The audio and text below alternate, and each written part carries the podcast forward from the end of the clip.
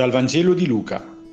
In quel giorno, mentre tutti erano ammirati di tutte le cose che faceva, Gesù disse ai suoi discepoli, Mettetevi bene in mente queste parole. Il figlio dell'uomo sta per essere consegnato nelle mani degli uomini.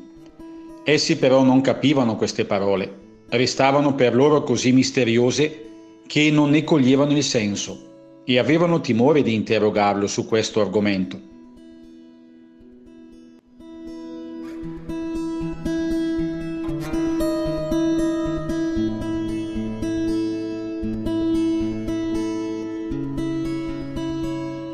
Mi fa impressione sentire queste parole, in cui Gesù dice di stare per essere consegnato nelle mani degli uomini. È un discorso che preannuncia violenza e che fa già immaginare cosa succederà. A differenza dei discepoli, per me che ho letto e ascoltato decine e decine di volte i passaggi del Vangelo che parlano della passione di Gesù, quello che lui ha appena detto, in fondo non è una sorpresa Tuttavia mi interrogo su cosa possano significare per me oggi queste parole.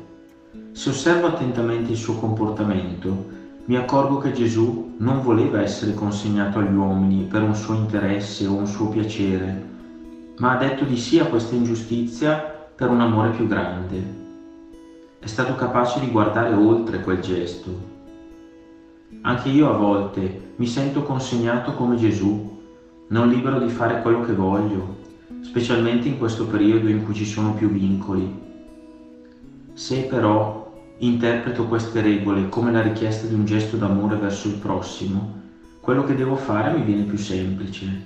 Dare un significato importante a quello che faccio o non faccio, ossia salvaguardare il bene della mia famiglia e della collettività, mi aiuta ad accettare meglio la situazione anche io devo guardare oltre le disavventure o le ingiustizie che quotidianamente mi pare di subire.